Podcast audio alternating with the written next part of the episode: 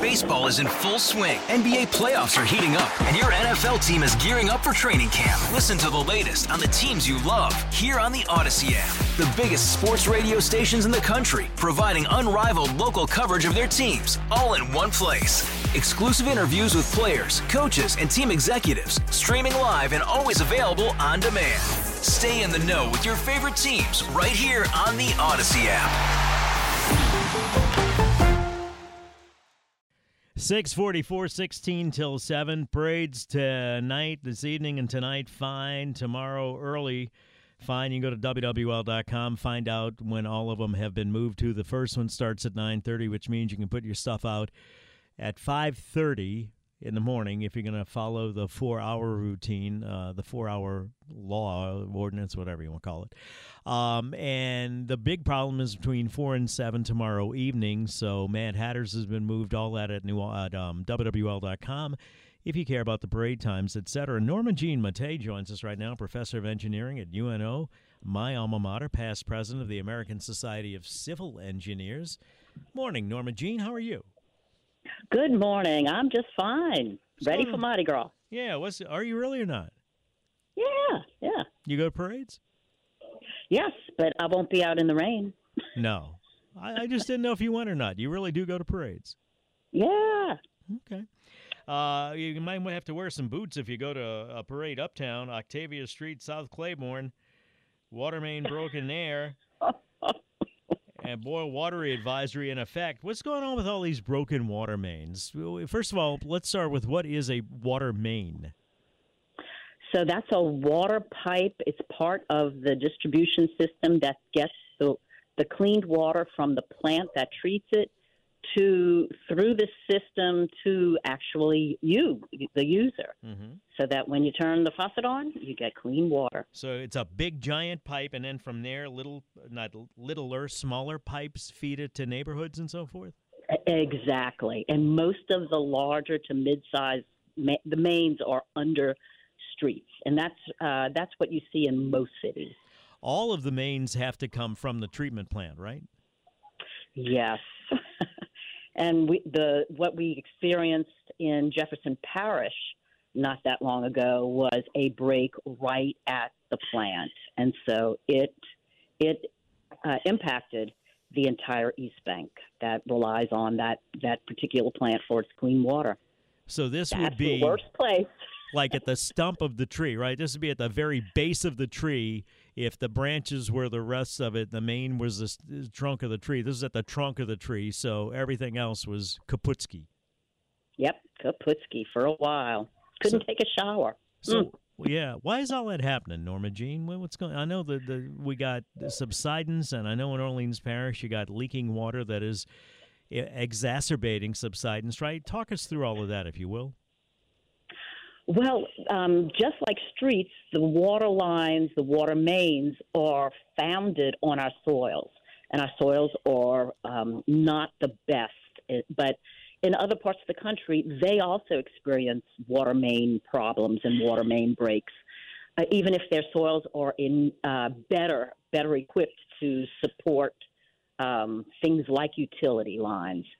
And what uh, what happens is when the line the mains get old, when the when the material when the system gets old, then you can have failures just due to age.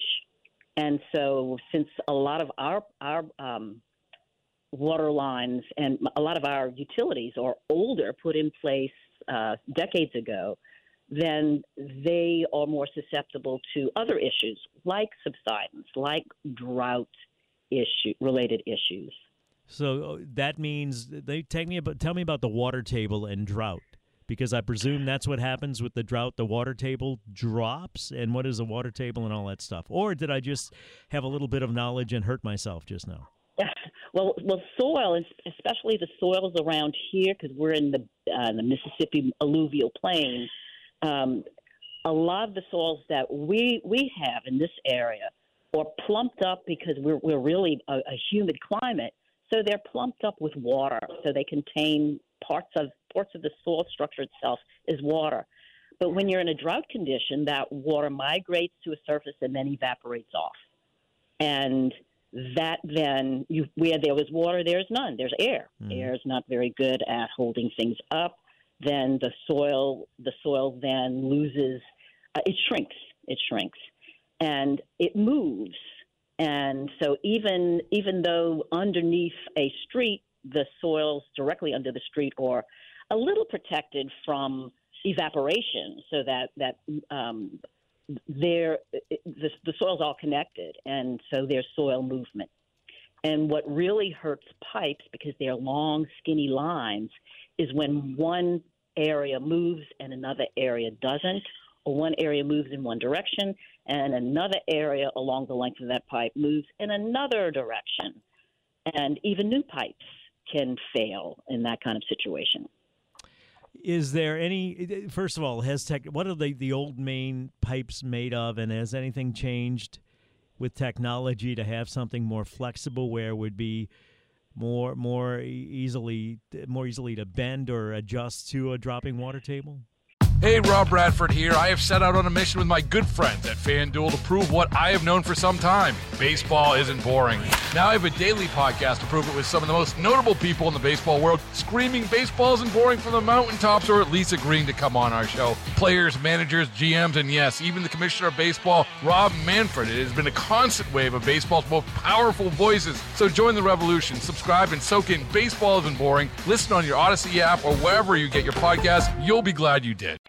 Um, and um, will we have drought conditions on a regular basis with climate change? That I don't know, but um, there there has been a changes in in the materials that we that are used to make uh, pipes that are used in water systems. Um, you can have a variety of different um, materials, and and with with time, uh, those materials change due to just um, better materials or or other reasons. Um, you know, ease of installation, ease of repair. Um, so uh, plastics and polypro, so probably, polypropylene um, can be used, in, but it also depends on the diameter of the pipe. So some materials, uh, the bigger the pipe, the stronger the material required because the, the pipe is just going to be under, you know, under the, the the pressure of the soil that's surrounding it, and also underneath a street typically, and that the loads on the street are going to be transferred uh, through the soil to the pipe. So you, so the bigger the pipe, the stronger the pipe needs to be in order to resist those those loads without collapsing. And the, that's um, that's part of the design. Um, that's part of the selection process when when an engineer is is designing the system. How long does it take to recover from a drought, and how much rain would we have to have so that the the chance of an increased chance of water main breakage goes away? Yeah, and we're going to have water main breaks that aren't related to drought conditions because there are other factors that are involved that cause this. Um, I was reading um, recently that Nashville, because this is not an issue that only New Orleans deals with, Nashville typically has 28 uh, main breaks a year, and because of uh, this drought situation this year, um, which impacted a good chunk of the middle of the country, um, they had 66. Mm. And the year it ain't over yet. Wow. So, yeah. So valving. So we're not, we're not alone. Uh, I don't know if that's good news or bad news, right? yeah. Can you preemptively put valves in to kind of offset the damage here? So well, but actually wouldn't have happened with Jefferson Parish. It wouldn't have helped because it was at the the main the main main right where it comes out, right? Yeah, and and valves aren't the answer. Um, it's uh, and it's expensive. I mean, you're running a water uh, uh, system. The water utility has got to deal with with other issues, and so where they put their money is yes, you have to maintain your system, but there are there are requirements that are new that are coming down the pipe when it comes to to water and wastewater. Things like removal of forever forever chemicals. Uh, it's now required. So so you, that causes a, a new stress to the revenue stream because now you, you're going to have to put these processes in place to remove these materials that you, these chemicals that you've never had to deal with before. So so you you've got to you can't just say ah, I've got a drought condition. I'm seeing more water line breaks. You don't know where the next one's going to be, and it's disruptive. I drove last night along Jefferson Highway, and um, they're still down to one lane in a three three lane highway because of the street repair, not the line repair, mm-hmm. but the street repair takes time. Thank you, Norma Jean. I wish you had better news for us, but it is what it is. You can't yes. Can't um, what's the word I'm thinking of? You, you can't you can't spin engineering or physics.